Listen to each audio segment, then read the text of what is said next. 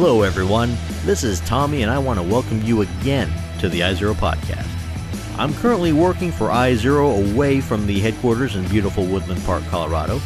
But as I'm currently in a big city, I've had the opportunity to put into use today's subject.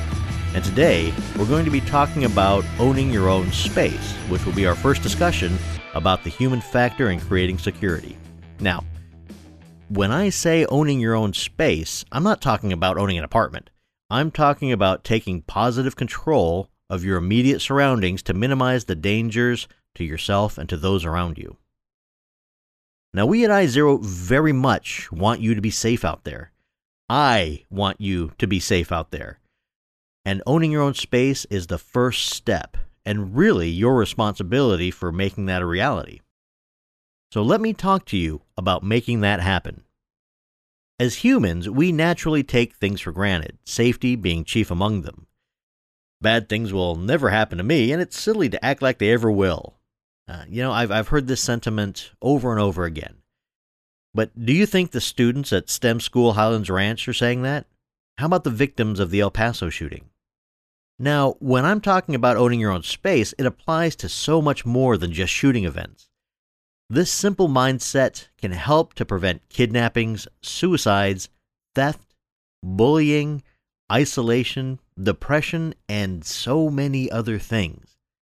And the benefits aren't just for you, they can apply to your friends, your family, or just the people near you at any given time. Think of it if everyone took responsibility to own their own spaces, all of those security mindsets would overlap and it would be impossible for someone to be hurt before somebody could see it and do something about it. Multiple someones could do something about it for that matter. We'll go more in depth on these, but owning your own space breaks down into five major steps. First, always keep aware of your surroundings. Second, do what you can to make your environment as secure and safe as possible before any potential problems can occur. Third, know how to report any potential problems that arise. Fourth, know who to report to. And fifth, report. Go do it. If you see something that looks like a potential problem, a threat to your security and your safety, or the security and safety of those around you, go out to that person of authority and let them know.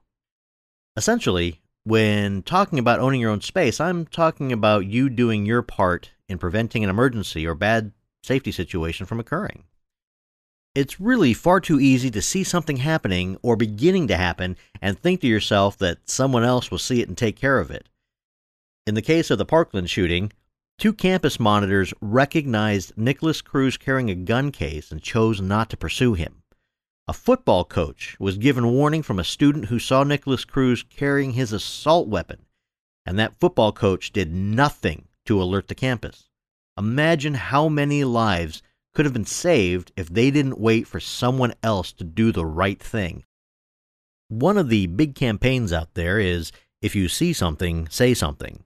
Crimes large and small are stopped every day by responsible people reporting suspicious activities to authorities. This is true of everything from bullying in school to industrial espionage in businesses to unthinkable violent crimes. And where may you see something? You may find clues on the internet because violent offenders seem to love to broadcast their intentions on social media. You may overhear a conversation in which someone is bragging about their plans to perpetrate some crime. You may see someone who looks out of place scanning over children at a school or entrances to a building with sensitive controlled access. Really, if it doesn't feel right, pay attention to it and then report it to security personnel or the police. But in order to see the dangers to you and others out there, you have to pay attention. How often do you pass people on the sidewalk whose noses are buried in their cell phones with little observation of what's going on around them? Those people may drift past a situation they could have prevented had they paid attention. And their stories will always be about how lucky they were to have dodged that danger. But really, their story should be about how culpable they are because if they had been paying attention, they could have been the one to take action to prevent a tragedy.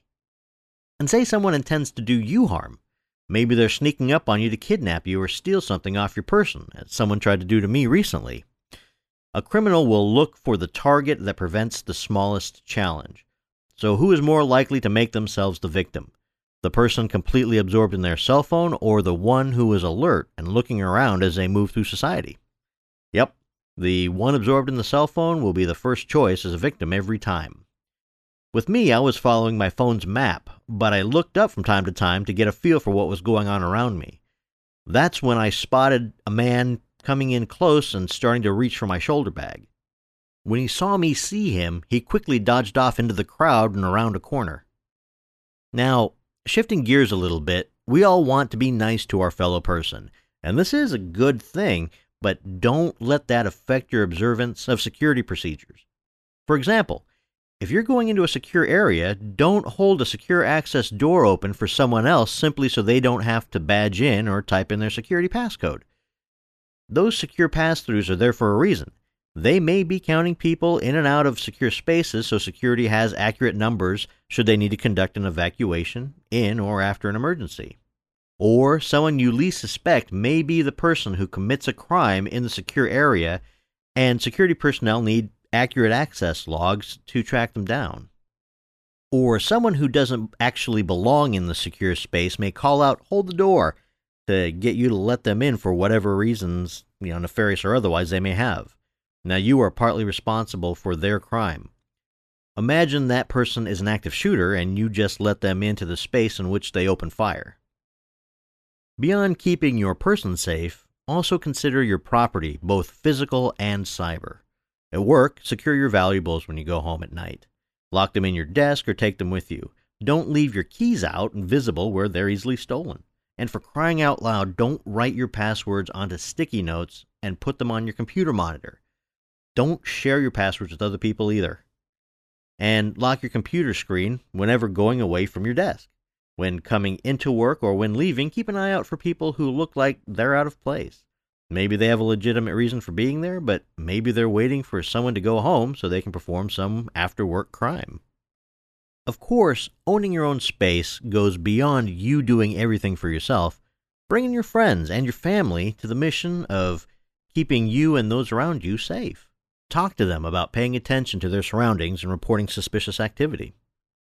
Now, what I've talked about here are really just examples of how you can own your own space. In your daily lives, look for how you can expand on these examples.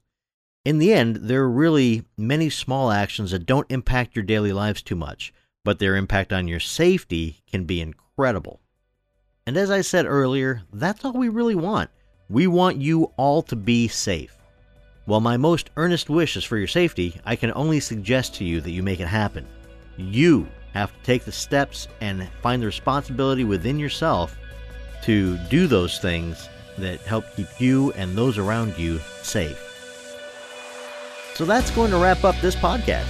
As I say when I close off every podcast, keep your head up, stay alert, and you'll be all right.